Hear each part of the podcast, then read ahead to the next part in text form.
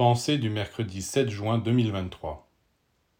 Quand vous voyez un homme souffrir, vous ignorez si ces souffrances lui sont infligées par la justice divine ou si ce sont des souffrances auxquelles il a lui-même librement consenti. Comment savoir si quelqu'un est puni ou s'il a choisi de se sacrifier? Beaucoup disent « Cet homme est bon, honnête, et il souffre. C'est donc que dans une incarnation antérieure, il a commis des erreurs qu'il doit maintenant réparer. » Et ils ne font rien pour l'aider. Mais peut-être se trompe-t-il.